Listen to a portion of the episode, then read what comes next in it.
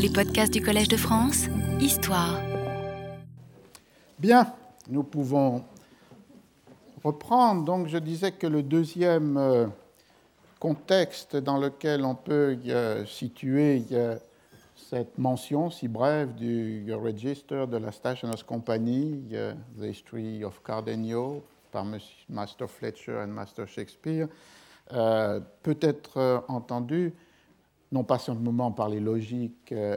éditoriales qui vont qui s'attachent à Shakespeare, mais aussi sans doute dans le revival, une présence de Cervantes et particulièrement du Quichotte dans le milieu du XVIIe siècle en Angleterre. D'une part, parce que la traduction de Shelton de 1612 est rééditée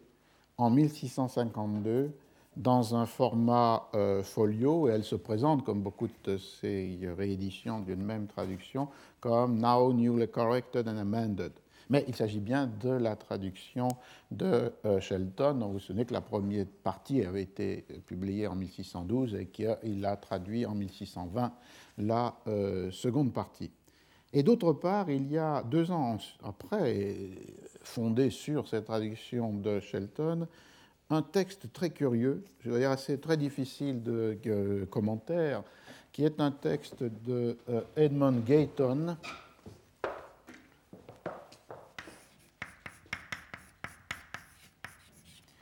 et qui est euh, intitulé euh, Pleasant Notes upon Don Quixote, des notes plaisantes, divertissantes, amusantes sur Don Quichotte, 1600. 54. Ce personnage de Edmund Gayton est un personnage euh, euh, peu connu, euh, une carrière curieuse, bachelier et maîtressard à Oxford, puis aussi bachelier en médecine, et comme Mosley, royaliste et capitaine dans l'armée du duc d'York. Avant ses notes sur le Quichotte, il a très peu publié. Postérieurement, il publiera des livres sur euh, la médecine ou des sortes de pièces de circonstances euh, lorsqu'il rentrera en grâce, comme euh, son royalisme lui assurant une meilleure sort après la, la Restauration. alors, ce, ce, projet des notes sur le Don Quichotte, publié donc en 1654, par William Hunt à Londres, c'est un projet assez euh, curieux puisque euh, on voit que dans l'un des poèmes préliminaires de Gayton a pour titre euh, sur Don Quichotte avec des annotations et il commence ainsi, j'ai traduit puisque je ne pense pas qu'il existe la moindre traduction en français de ce texte de 1654, le fameux chevalier errant d'Espagne, une fois de plus, sort de chez lui, monté de nouveau sur Rocinante. C'est-à-dire qu'il sort pour être l'objet des commentaires euh, de euh, euh, Gayton. Et ce même poème présente l'auteur du livre. Notre auteur n'est pas un traducteur, mais un commentateur critique, but a critical commentator ces annotations sont appropriées au texte, l'esprit anglais égalant l'espagnol. Is not it to the text does fit with English matching Spanish wit. Alors, ensuite, normalement, il y a toute une série de poèmes qui louent Gayton, comme dans toutes ces éditions du XVIIe euh, siècle, et qui mettent l'accent sur la compétition entre le premier auteur, Cervantes, et son critical commentator, Edmund Gayton, un certain John Speed, je ne sais pas qui est, déclare Sancho est maintenant récompensé et n'a pas besoin de chercher pour trouver une île plus loin que ce livre, dans lequel le texte, comme une terre entourée, flotte au milieu du vaste océan des notes de l'auteur, qui, dans son livre, comme les tisserands astucieux, fait avec la laine espagnole le meilleur des tissus anglais. Donc on a cette euh, euh, euh, comparaison du texte de Cervantes comme l'île de Barataria de Sancho, entourée par les commentaires de Gayton. Et un autre de ces laudateurs de Edmund Gayton, Anthony Hodges, vante à son tour la supériorité de l'annotateur. Si le don était encore vivant, il serait vexé de voir un commentaire meilleur que son texte car certains des hommes d'esprit qui l'ont examiné ont dit que tes notes donc il s'adresse à Gayton, n'était pas glossa ordinaria. il reprend le vieille caractéristique de la glose ordinaire de la tradition médiévale euh, autour de la, euh, de la Bible. Alors il est clair que Gayton a profité de la, réédition de, Shelton en 1652 en format euh, folio pour construire ce très curieux texte, puisque chaque chapitre des quatre livres, alors il, ne, se, il vous ces annotations qu'à la première partie du, euh, euh, du, euh, du, Quichotte. Donc chaque chapitre de chacun des quatre livres qui composaient le texte de 1605 est introduit par un argument en vers qu'il a composé, qui est comme un résumé en vers de ce que le lecteur lit dans le chapitre de Cervantes, puis suivent des commentaires en prose qui sont accrochés à de courte citation copiée presque littéralement de la traduction de Shelton. Donc il y a une citation et puis une note qui part de cette euh, citation. Et euh, c'est ainsi que la première page du livre, sous le titre de Note festive, Festivus Notes upon Don Quixote, présente ainsi successivement les indications livre 1, chapitre 1, six vers qui rappellent le ressort de l'intrigue, le premier chapitre contient D'où vient notre chevalier errant d'une vieille maison qui fait sa première renommée, puis il découvre, si vous regardez plus avant, qu'il n'a rien fait de manière irréfléchie, mais en suivant les livres de la chevalerie errante, et à partir de là, il se met en route, espérant gagner un nom aussi grand que celui de Scander. Donc on commence avec les... Euh, vous voyez qu'il y a le respect de la structure du livre de 1605, Book 1, Chapter 1. Là, euh, les six vers qui sont en l'occurrence le résumé le plus simple possible de euh, ce qui est dit dans le premier chapitre. Et ensuite, Gayton commence la notation avec les premiers mots de la traduction de Shelton. Dans un village de la Manche dont je ne veux pas me rappeler le nom, vivait il n'y a pas longtemps. There lived not long since in a village of the Mancha, the name whereof I purposely omit. Et il commence un commentaire qui, paraît, pour vous donner une idée, va rappeler que le lieu de naissance d'Homère, tout comme les euh, sources du Nil sont des localisations inconnues, de la même façon que ce village de la Manche dont le narrateur ne veut pas euh, se souvenir. Et ensuite, il enchaîne dans son commentaire, euh, selon une technique qu'il va répéter pour chacun des chapitres de chacun des quatre livres, des allusions multiples, parodiques, ironiques, à des personnages ou à des événements anglais contemporains.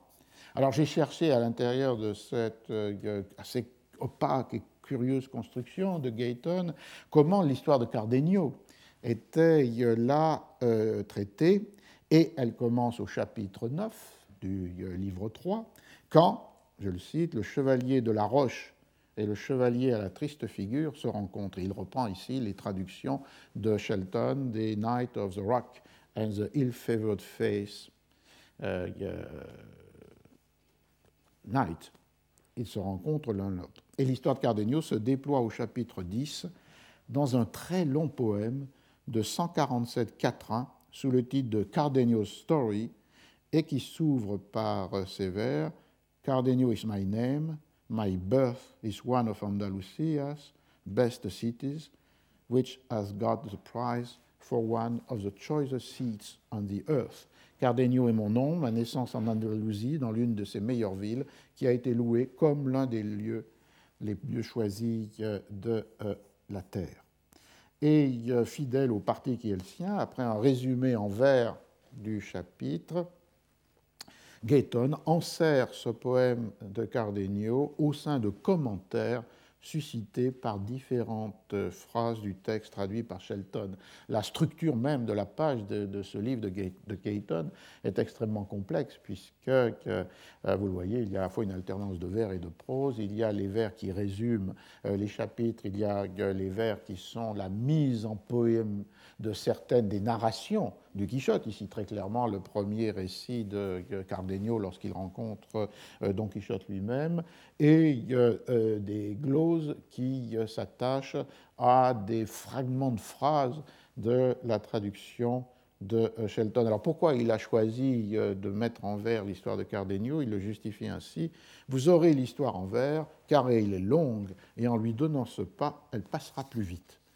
Euh, le récit de Cardenio suit au plus près le texte de Cervantes et de Shelton, jusqu'à l'interruption, vous vous en souvenez, de Don Quichotte, lorsque le titre de l'Amadis de Gaulle apparaît dans le récit euh, de Cardenio lorsqu'il évoque que, Lucinda lui avait demandé de lui apporter euh, ce livre. Et c'est le moment où un commentaire malheureux de Cardenio qui met en question la vertu de la reine Madacina qui aurait fait l'amour avec son écuyer, mais euh, donc Quichotte hors de lui, euh, et il s'ensuit une dispute euh, à la fois textuelle sur l'Amadis et ensuite plus directement brutale et physique entre Sancho, Don Quichotte et Cardenio qui ensuite s'enfuit à nouveau dans la Sierra Morena. Mais tous les éléments de l'histoire sont euh, présents, l'amour réciproque et ardent de Cardenio et Lucinda,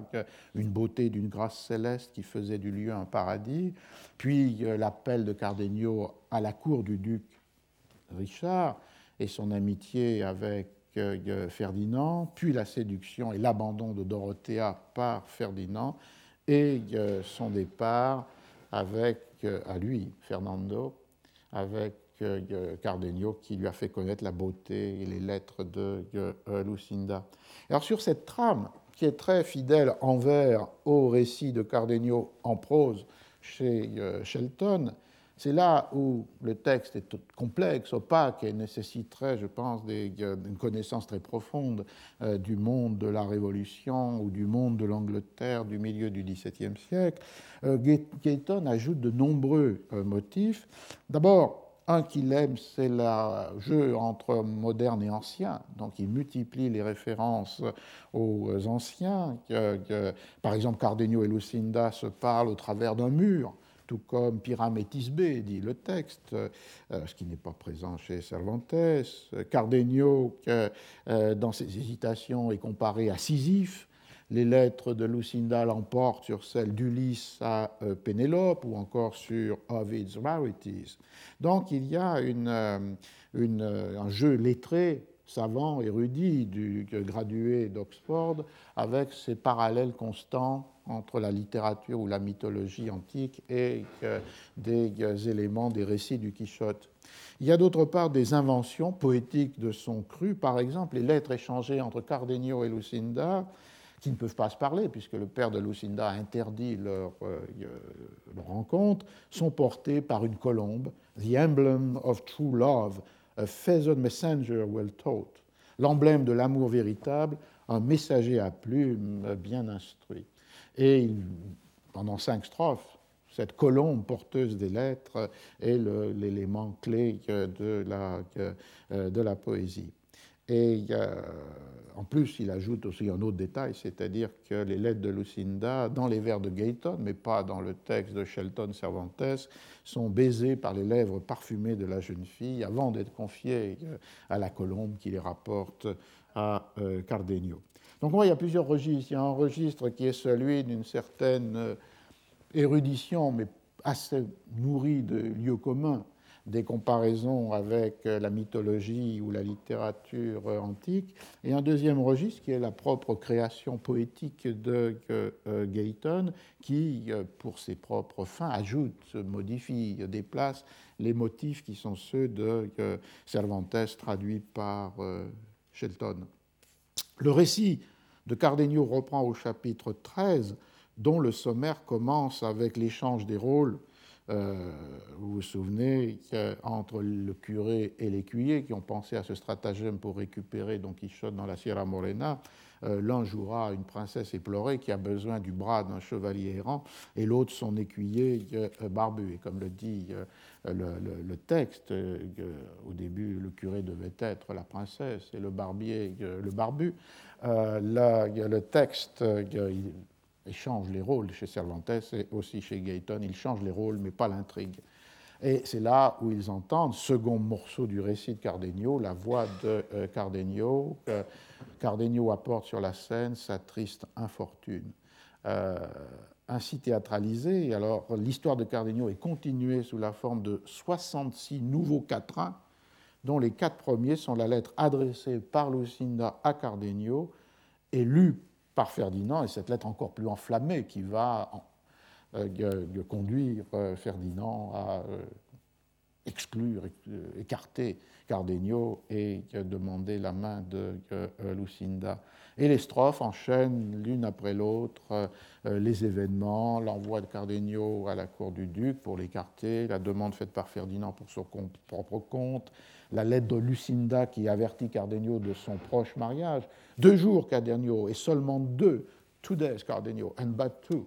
l'entretien des deux amants à la grille de la maison, la résolution de Lucinda de se donner la mort plutôt que de consentir à l'union avec Ferdinand, et finalement la fameuse scène du mariage qui est déployée sur les 16 dernières strophes euh, du poème. Et là, rien n'y manque, Cardenio caché derrière la tapisserie, l'échange des paroles rituelles, le I will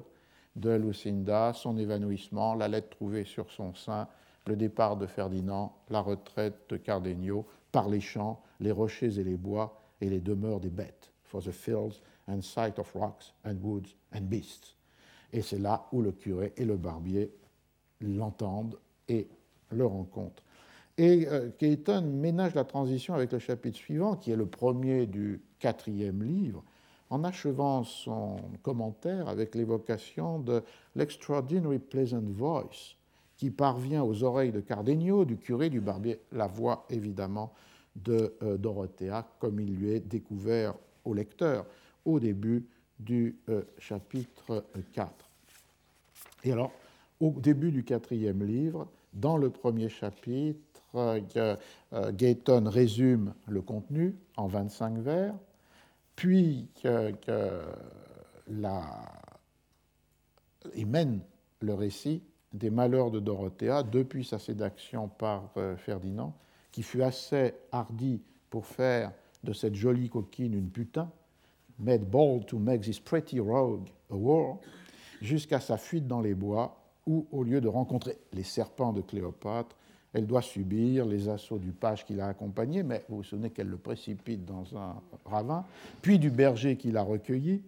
euh, et après qu'il a découvert que she was not as she seemed, elle n'était pas ce qu'elle paraissait. Et le commentaire reprend l'histoire, mais en versifiant d'abord Dorothea's Description, dont la féminité est révélée euh, à Cardenio, au curé, au barbier, par sa chevelure d'argent. Et puis ensuite, il y a non seulement Dorothea's Description, mais Dorothea's Tale, un long poème de 219 vers où Dorothea dit son histoire.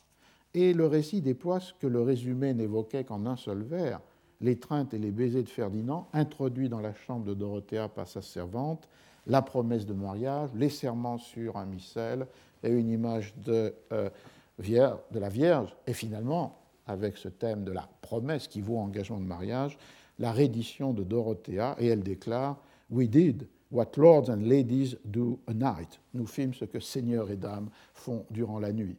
Et puis ensuite le prompt départ de Ferdinand, aussi rapidement lassé qu'il était enflammé,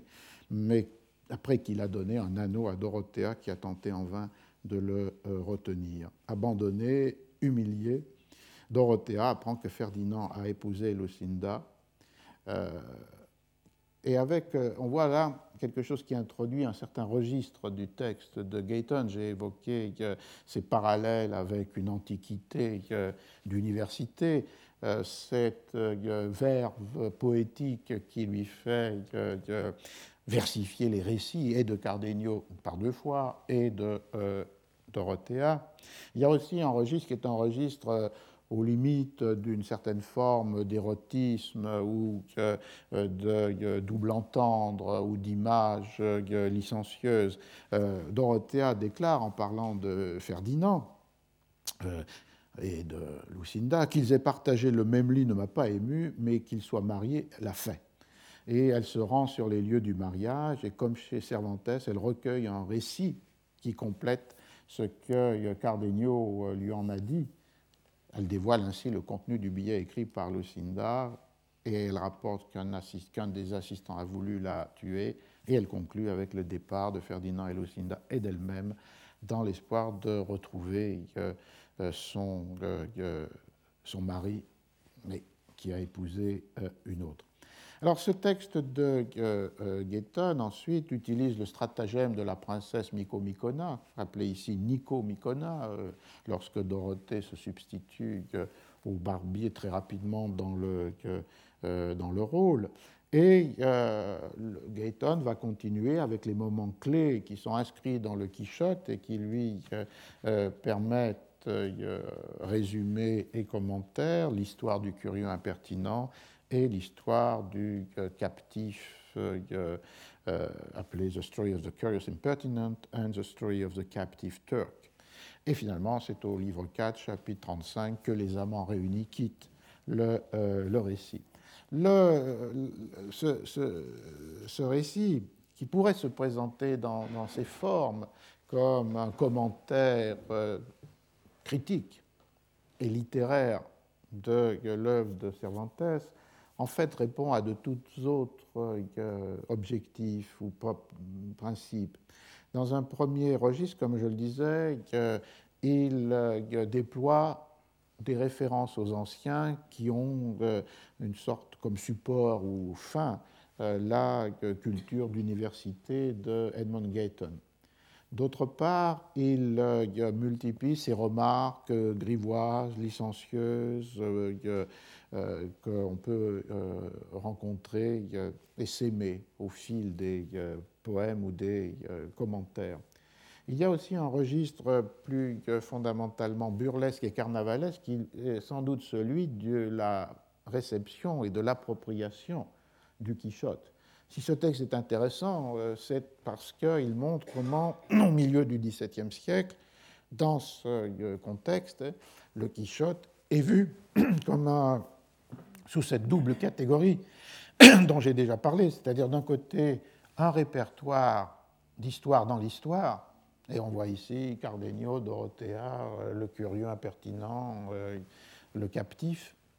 et il est vu aussi sous cette catégorie euh, du burlesque qui est la manière de le saisir en Angleterre ou en France, ce burlesque qui ne se sépare pas d'une matrice euh, carnavalesque et qui est la forme d'appropriation de la parodie, qui évidemment, euh, dans, euh, dans le Quichotte, a d'autres résonances. C'est ce que pourront montrer d'autres lectures, d'autres appropriations plus tardives? Et pour, pour Gayton, la matière, elle est là. C'est une matière à commentaires burlesques, parodiques, ironiques, euh, sur les contemporains et le, commentaire fourmille d'allusions à la situation politique, euh, aux acteurs euh, des,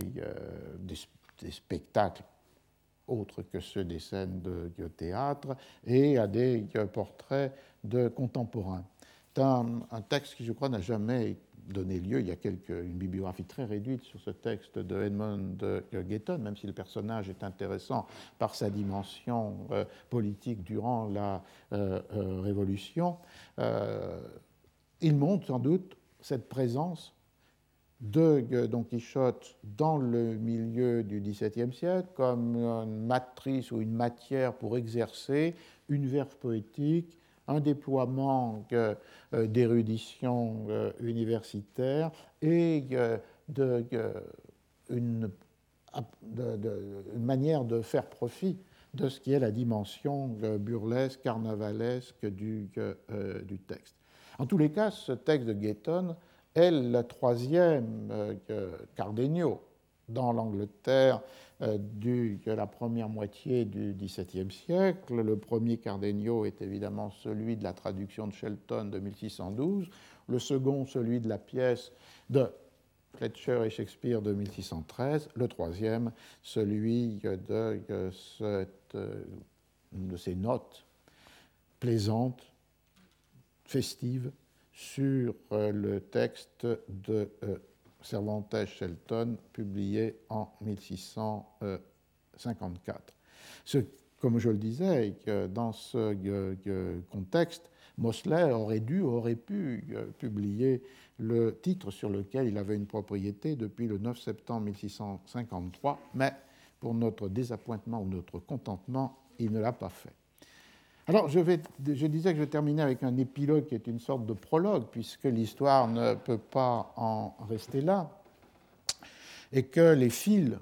de cette histoire,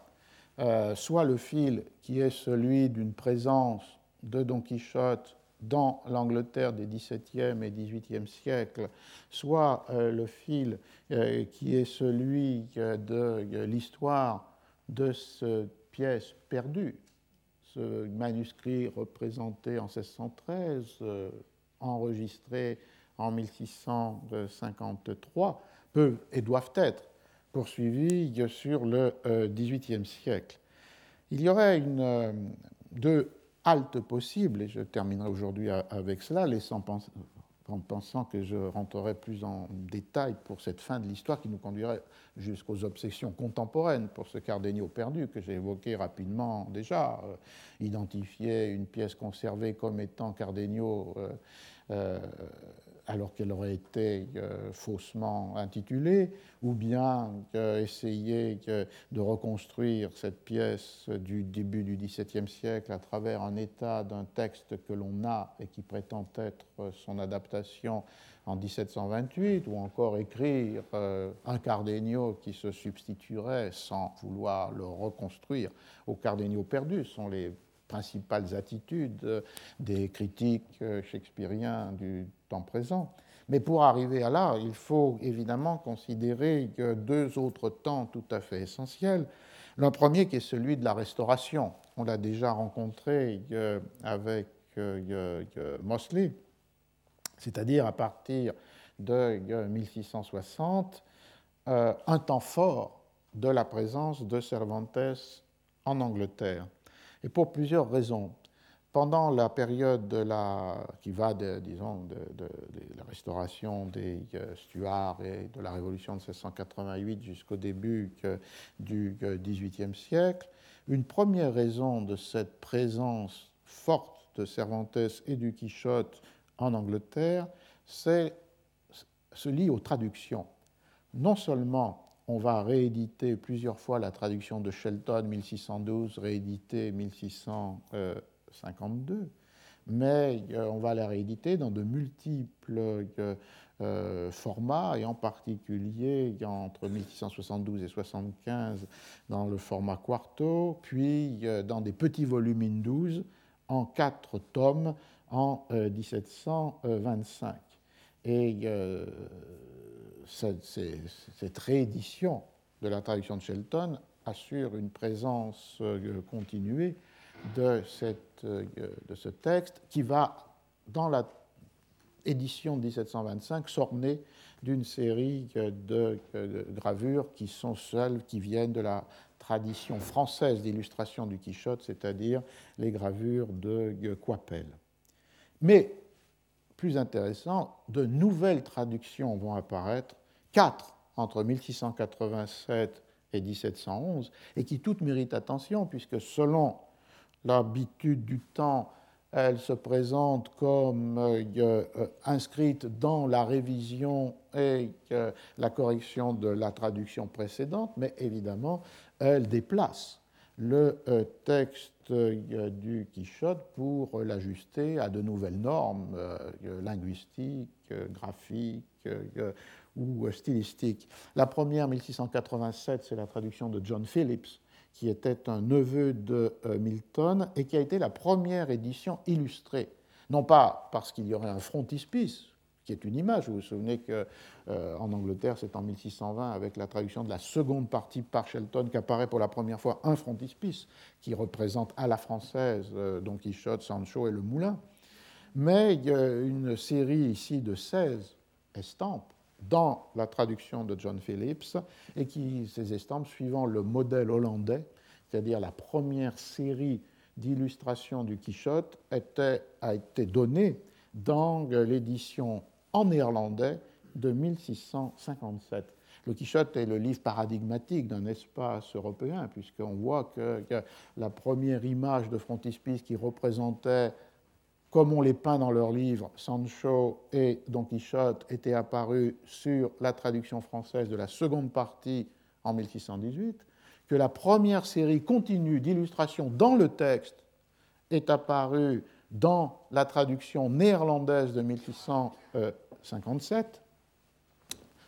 traduction et édition espagnole de 1660. Et que dans l'édition anglaise de la réédition de Shelton de 1725, c'est le modèle français de Coipel qui est euh, euh, mobilisé. Donc 1687, John Phillips, 1700, une traduction de John Stevens,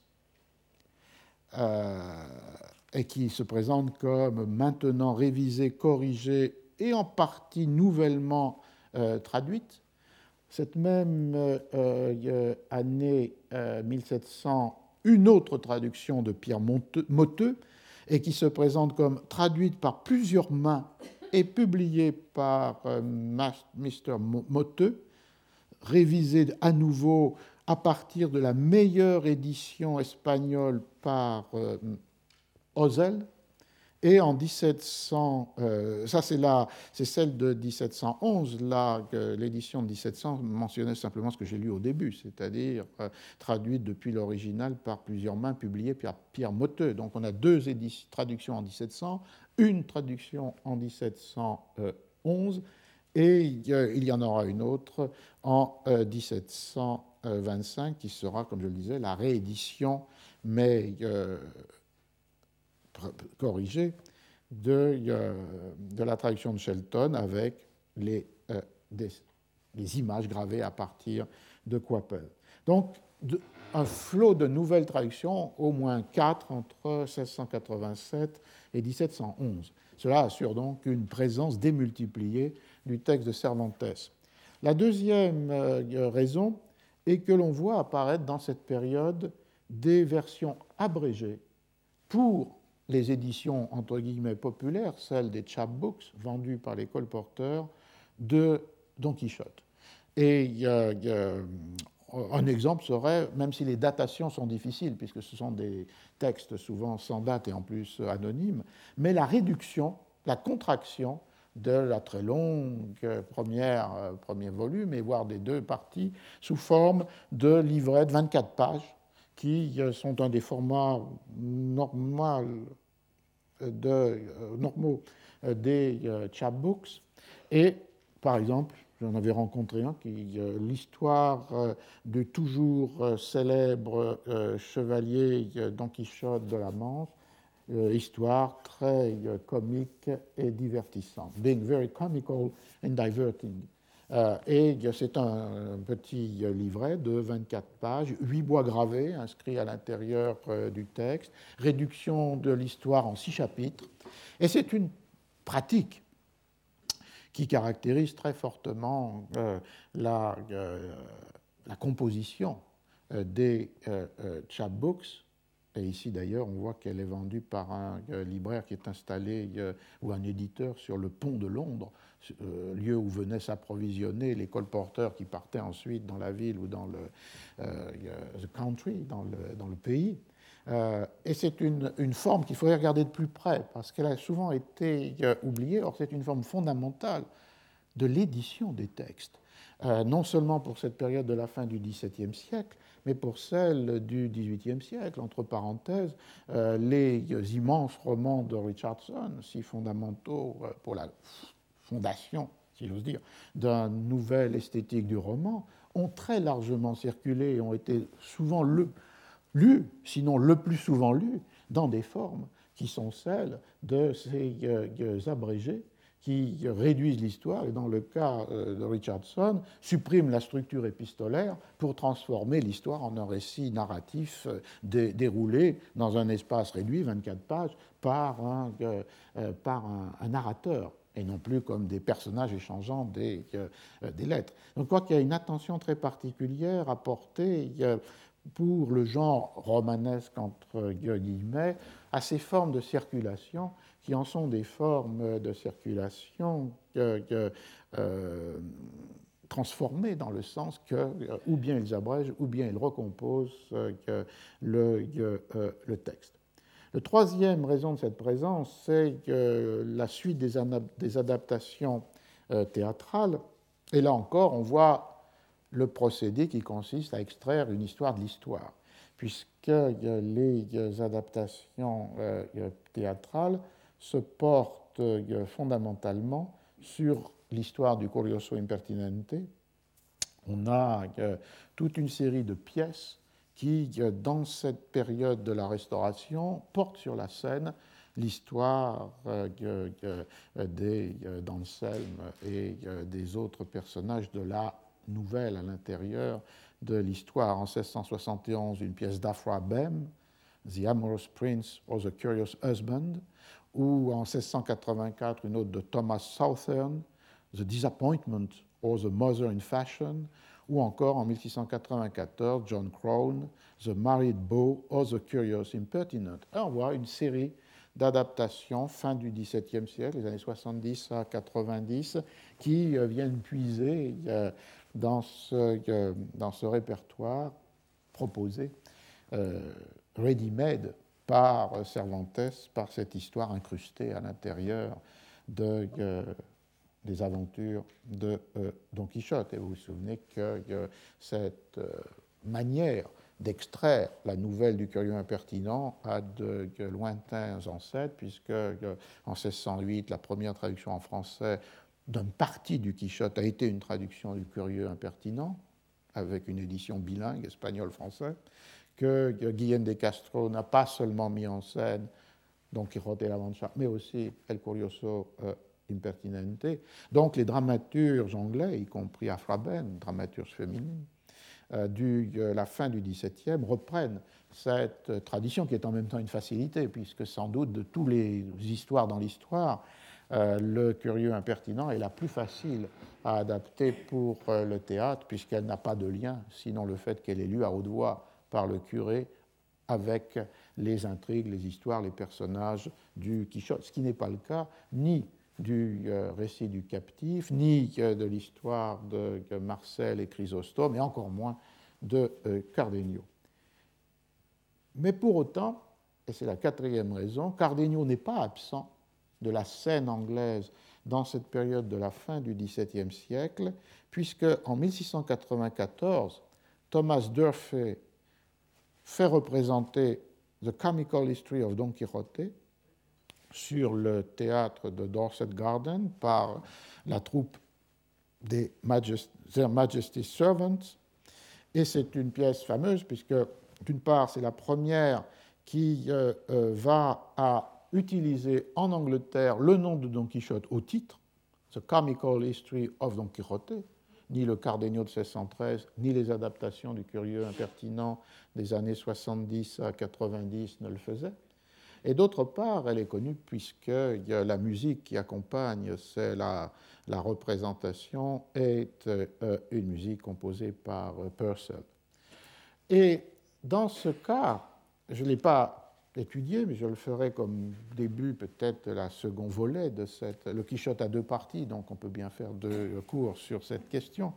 Euh, euh, et grâce à la, gentillesse de mes collègues de, Philadelphie qui m'ont envoyé une édition, enfin un exemplaire de l'édition de 1694 de The Comical History of Don Quixote, on y voit que euh, mobilise l'ensemble des personnages ou des intrigues, qui en ajouté d'autres qui ne sont pas dans Cervantes, mais que, euh, évidemment, Don Quichotte, Dorothée, euh, Fernando et euh,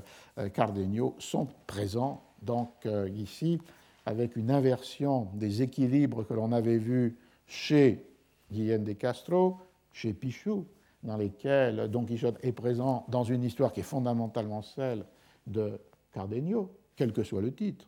Don Quixote et la Mancha ou les folies de Cardenio. Et ici, évidemment, euh, on retrouve un équilibre qui était plutôt celui du Quichotte. Don Quichotte, Sancho, les aventures de, euh, comiques, l'histoire comique de Don Quichotte euh, sont le cœur de cette pièce, mais Cardenio, comme chez Cervantes, y est présent. Alors pour terminer cet épilogue-prologue,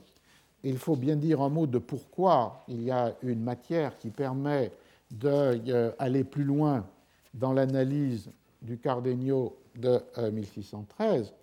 C'est parce que dans la décennie 1720 va apparaître un euh, retour sur la scène de Cardenio sous un autre nom, mais dans une pièce qui est représentée en 1728 et qui a pour titre The Double Falsehood, la double imposture, si on veut traduire à la Marivaux, or The Distressed Lovers, ou Les amants affligés. Euh, cette pièce est représentée en 1728 sur l'un des théâtres euh, londoniens, Drury euh, Lane, ou bien encore appelé The Theatre Royal, et qui elle a un certain succès. Elle est représentée pour la première fois que le 13 décembre 1727 dix représentations jusqu'en janvier 28, et j'ai dit 28 parce que c'est la date de publication euh, du, euh, euh, du, texte. C'est une pièce qui aura une certaine existence à travers le XVIIIe siècle anglais. Elle sera reprise dans les années 40, puis dans les années 60, 70, avec peu de représentations, mais néanmoins elle ne sort pas du répertoire. Or, le fait important est que sur la page de titre de l'édition de cette pièce, il y a la mention suivante Written originally by W. Shakespeare, and now revised and adapted to the stage by Mr. Theobald, the author of Shakespeare's Restored. Et tout est dit dans ces trois lignes, c'est-à-dire l'idée que le Double Falsehood est une pièce qui est originairement une pièce shakespearienne, et si on lit évidemment l'histoire que raconte The Double Falsehood avec des noms différents. C'est l'histoire de Cardenio, Lucinda, Dorothea et euh, Fernando. Donc la pièce originally by William Shakespeare ne peut être que le Cardenio de 1613, mais elle a été révisée et adaptée pour la scène, c'est-à-dire adaptée à la fois linguistiquement pour un état de la langue qui n'est plus celui de 1613, adaptées pour des conventions de théâtre qui ne sont plus celles du théâtre euh, élisabétain, en particulier par euh, le fait que euh, les, les, rôles féminins sont joués par des actrices qui deviennent des figures au moins de compétition avec les grands acteurs du XVIIIe siècle anglais. Et par qui a-t-elle été révisée et adaptée? Par Mr. Theobald, je crois qu'on prononce Tibald en anglais selon euh, Peter Stalibas,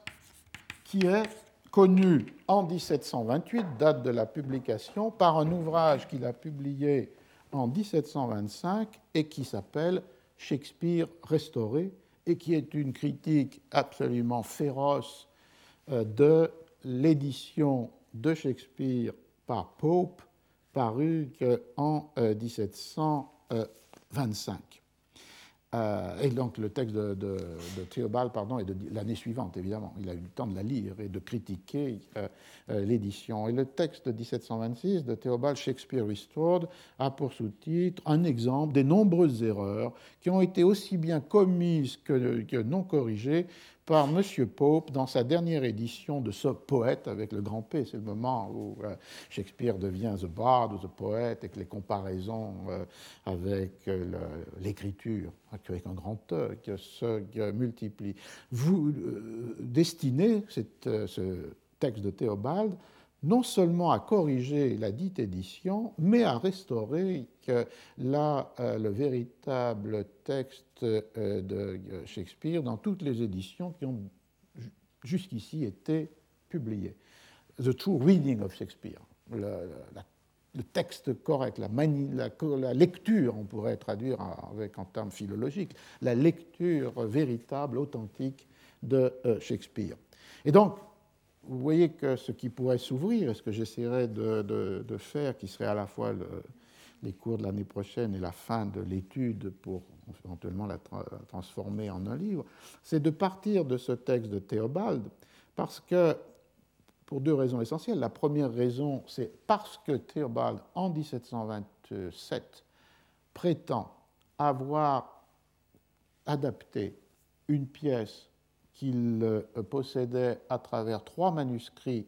du XVIIe siècle et qui était le Cardenio que l'histoire de Cardenio n'est pas seulement l'histoire d'une pièce à jamais disparue, mais qu'elle est aussi l'histoire de notre relation depuis le XVIIIe siècle avec cette pièce. Et de là s'ouvre l'ensemble de la discussion autour de déclarations de Théobald parce que Pope, pour se venger de la critique euh, qui lui a été faite, immédiatement euh, déclare que M. Théobald est un faussaire, qu'il a tout inventé, qu'il n'a jamais eu la moindre pièce du XVIIe siècle et que cette pièce est une totale invention, ce qui n'est pas accepté très massivement par euh, ni les contemporains ni la critique postérieure et qui reste fondé sur l'idée qu'il existe une relation, mais de quel type entre The Double Falsehood de 1727, 1728 pour l'édition, et le Cardenio de 1613. C'est donc à partir de l'adaptation de Theobald que, se déploie cette interrogation sur euh, la survivance dans de nouveaux habits de la pièce de 1613 dans le début du XVIIIe siècle anglais. Et la deuxième raison, enfin la deuxième raison, peut-être qu'il y en a trois, la deuxième raison, c'est le fait que ce que je viens d'énoncer est euh, emblématique avec ces trois lignes d'attribution à Shakespeare et à Théobald, est tout à fait symptomatique de la figure de Shakespeare dans le XVIIIe siècle anglais c'est-à-dire cette très profonde contradiction, Castan a parlé de schizophrénie, entre une volonté philologique et éditoriale de récupérer le texte tel que The Poet l'a uttered, l'a énoncé, et qui va déployer toute une série de techniques pour les éditions nombreuses, avant celle de Theobald, qui lui aussi est éditeur de Shakespeare, son édition euh, pareille euh, en 1733. Auparavant, Pope en 1725, Nicolas Rowe en 1709 ont euh, proposé des éditions des works de euh, Shakespeare. Et on voit dans cette relation de quête d'authenticité, quête presque désespérée en l'absence euh, de manuscrits accessibles qui se référaient au plus près de la composition des pièces, on a le déploiement à la fois d'une technique philologique. Théobald est sans doute un des premiers éditeurs qui restitue des leçons du texte qui n'apparaissent dans aucun des exemplaires imprimés, mais qu'il considère comme les plus plausibles, les plus vraisemblables à partir d'un travail euh, qui est un travail à la fois de, euh, texte, du texte par rapport à lui-même, c'est-à-dire de comparer certains passages douteux de Shakespeare avec d'autres passages dans d'autres pièces ou les mêmes de euh, Shakespeare, ou bien de comparer le texte shakespearien avec d'autres textes de, des sources que Shakespeare a pu utiliser ou de certains de ses contemporains. Donc la, double démarche philologique qui consiste à penser que le texte interprète par lui-même et que les leçons authentiques peuvent se déduire du texte, et vous voyez ce qui est en arrière-fond, c'est évidemment euh, la critique biblique. Et d'autre part, euh, le fait que, par un travail de récupération des quartos, par un travail de comparaison entre Shakespeare et ses sources, par un travail de comparaison entre Shakespeare et ses contemporains, la possibilité d'établir ce texte authentique, original, le true reading of the, of poet. Et en même temps, de là vient la schizophrénie, lorsqu'il s'agit euh, d'écrire à partir de Shakespeare, dans cette autre forme d'écriture en collaboration, au-delà des temps, de partir d'un texte shakespearien pour en faire une pièce qui s'ajusterait aux conventions morales, linguistiques, politiques de l'Angleterre du début du XVIIIe siècle, ce respect scrupuleux philologique se transforme en une très profonde liberté d'appropriation euh, littéraire. Et Théobald en est un des praticiens, à côté de Davenant ou de Tate, avec une adaptation qu'il a donnée en 1720 de euh, Richard II, Et c'est intéressant parce que, évidemment, dans le cas de l'adaptation qui passe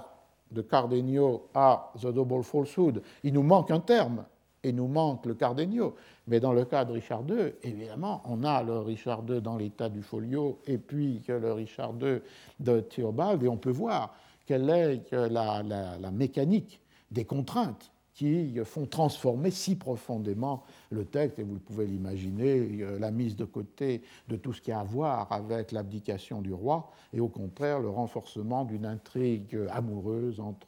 euh, Richard II et, euh, et la reine. Et donc c'est un élément, en dehors des éléments qui sont la régularisation de la, de la poésie, des vers, et d'autre part euh, les transformations qui sont les transformations de la euh, linguistique, lexicale. Donc Théobald et le Cardenio devenu euh, la double inconstance, the double falsehood, ou la double imposture, pardon, est un exemple de cette, de cette présence double, divisée, contradictoire de Shakespeare. Et évidemment, la troisième raison pour partir de Théobald, et de son, euh, de son propre Cardenio, c'est euh, le fait que la présence de euh, Cervantes, dont j'ai essayé de dire rapidement ici combien elle était forte dans l'Angleterre entre 1660 et 1720, va se trouver renforcée encore dans cette période, au point que l'on pourrait dire que le Quichotte est un grand roman anglais du XVIIIe euh, siècle, c'est le moment où la, la, présence du euh, Quichotte euh, devient paradigmatique du genre du roman, en particulier dans ses définitions nouvelles, et pour plusieurs raisons. L'une qui est le fait que le personnage central va devenir effectivement le héros et va quitter cet horizon burlesque, carnavalesque auquel dans lequel nous l'avons situé avec euh, les auteurs français euh, ou avec Gayton, pour acquérir cette dimension euh, pré-romantique de l'homme, de l'individu divisé entre la raison et l'égarement. Et d'autre part, le Quichotte est le lieu même de la thématisation sur un sujet qui obsède le XVIIIe siècle, c'est-à-dire la lecture, les dangers ou les profits de la lecture, et le Don Quichotte divisé euh, de, cette, euh, de l'Angleterre du XVIIIe siècle est aussi l'emblématique de euh, cette méfiance par rapport au désordre produit par un excès de lecture ou de mauvaise lecture, et de, l'autre côté, la capacité du lecteur à articuler un euh, raisonnement qui peut conduire à la dimension du raisonnement, euh, euh, du débat, de la critique, tel qu'on voit dans de nombreux passages de Quichotte. Un peu après la, la, pièce de Théobald commencera la série des autres adaptations théâtrales qui vont déplacer Don Quichotte dans de nouveaux contextes. La première, c'est Fielding, 1734, Don Quixote in England, euh, qui va être joué euh, à Londres. Euh, et ensuite, c'est la référence obligée des romanciers à la matrice apportée par le Quichotte, accompagnée d'un nouveau flux de traduction est une figure qui peut lier à la fois l'écriture romanesque habitée par la référence au Quichotte et la nouvelle traduction du texte, c'est la figure de Smollett qui euh, va euh, proposer euh, lui aussi une, traduction du Quichotte. Alors, repartir pour un second mouvement du texte de 1727, imprimé 1728 de, de Double Falsehood, permet il me semble, de euh, suivre cette, euh, ce propos que j'essaye de tenir à travers cette étude, c'est-à-dire euh, ce dialogue entre Cervantes et Shakespeare autour de la figure de Cardenio, en pensant à la fois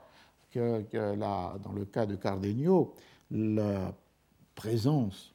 shakespearienne sur le théâtre dans l'édition du XVIIIe siècle se lie avec la présence multiple, dans deux formes extrêmement nombreuses, du Don Quichotte dans l'Angleterre du XVIIIe siècle. Et c'est donc, après vous avoir remercié pour euh, votre présence durant cet automne où il n'était pas toujours facile d'accéder au Collège de France, pour des raisons euh, évidentes, le jeudi matin à 10h, euh, vous conviez à accompagner ce tome 2 des aventures du chevalier errant. Merci.